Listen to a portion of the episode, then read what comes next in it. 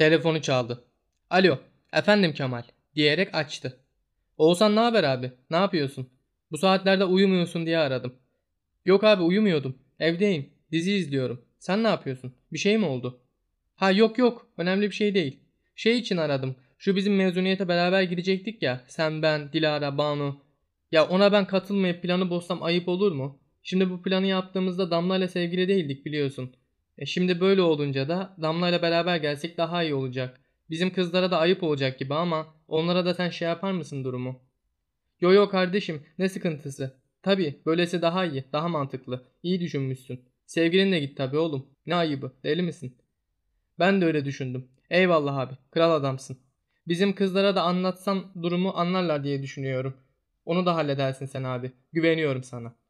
Tabi tabi, yok, sıkıntı yok. Konuşurum ben, hallederim, merak etme. Tamamdır abi. Çok sağ ol. Teşekkür ederim tekrar tekrar. İyi geceler. Ne demek kardeşim benim. İyi geceler. Telefonu kapattı. Konuştukları çok kısa diyaloğu kapatır kapatmaz kendi kendine konuşarak düşünmeye başladı. Neler oldu az önce diye düşündü. Bu bir teklif miydi ki? Adam kararını vermiş ve bana söylüyor muydu yoksa?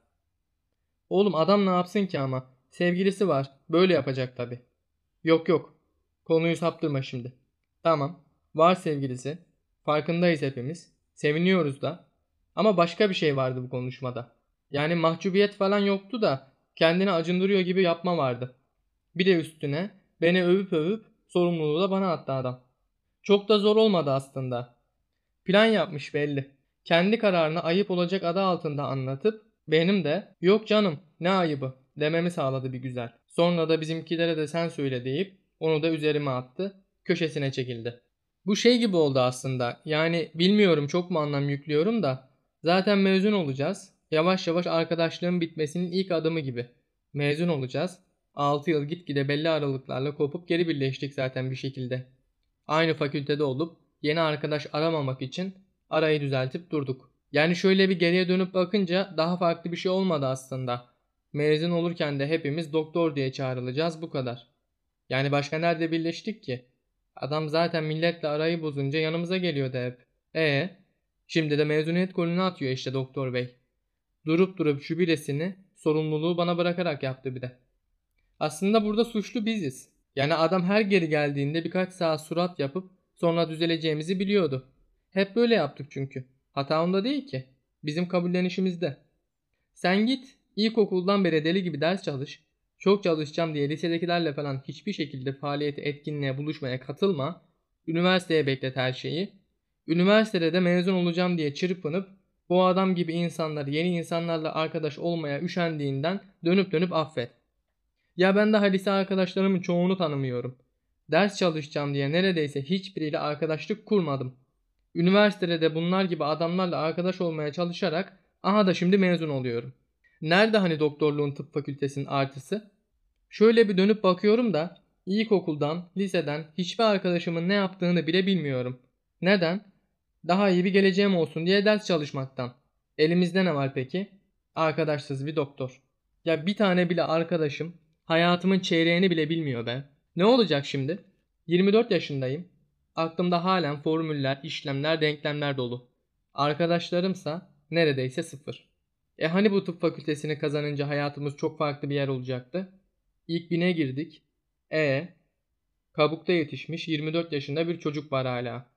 Ben kendimi, çocukluğumu, gençliğimi ders çalışmaya adadım. Büyük bir doktor olup iyi para kazanacağım diye mi? Bu muydu tek meyvesi adanmışlığın? Para mı? Ya daha can güvenliğimiz bile yok be.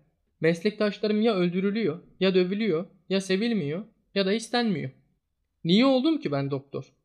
Yarın işe başladığımda bir hasta yakını tarafından öldürülmeyeceğimin garantisi yoksa 24 yıllık hayatımı neye verdim ben? Yarın öldürülebilecek olarak tedirginlikle yaşamama mı? Bunca yıldır bu kabuğu yaratıp kabukla beraber ezilebilme ihtimalini yaratan kim? Hadi diyelim kabuğu ben yarattım. Peki ya ezilebilme ihtimali? Bunun sorumlusu kim? Yarın yok olursam bunun sorumlusu kim? 24 yaşımda hayatıma yeni başladıktan sonraki hayatımın sorgulamasını yaptığım ana bak. Hiç arkadaşım olmadığını fark ettiğim anda yapıyorum bunu. Peki beni benim gibi kabukta büyümek ve yetişmek zorunda kalmış gençliğini bilerek asosyalleşip dersleri vermiş olan meslektaşlarımdan başka kim anlayacak? Hem belki de hiç istemedim doktor olmayı. Derslerde başarılı olduğum için bunu dayattılar belki bana. Az önce telefonda olan gibi yağlayıp ballayıp bir güzel serdiler belki önüme. Ben de istediğimin bu olduğuna kendimi inandırdım belki de. Şu hale bak. 24 yaşında bir doktorum ve hayatımın neresinde hangi kararı ben verdim bilmiyorum.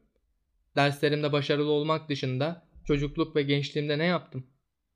Hayatımı sorgulamamdaki sebep nasıl derslerimde başarılı olmam olabilir? Kimim ben? Kimim?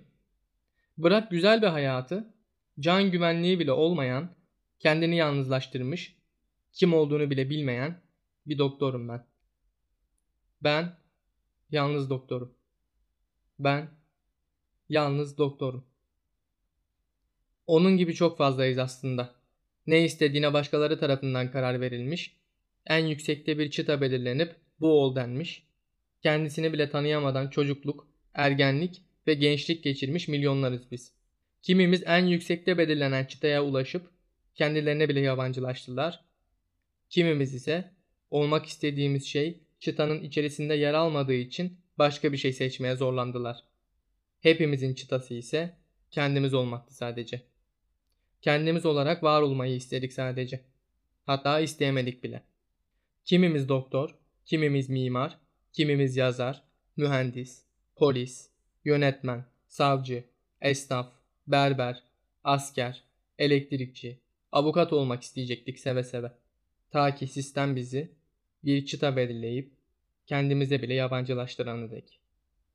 Bu podcast belli bir çıta belirlenip kafalarına ötekiler tarafından yerleştirilmiş, kendilerine yabancılaştıkları için ne istediğini bile unutmuş, istedikleri gibi var olmayanlara adanmıştır.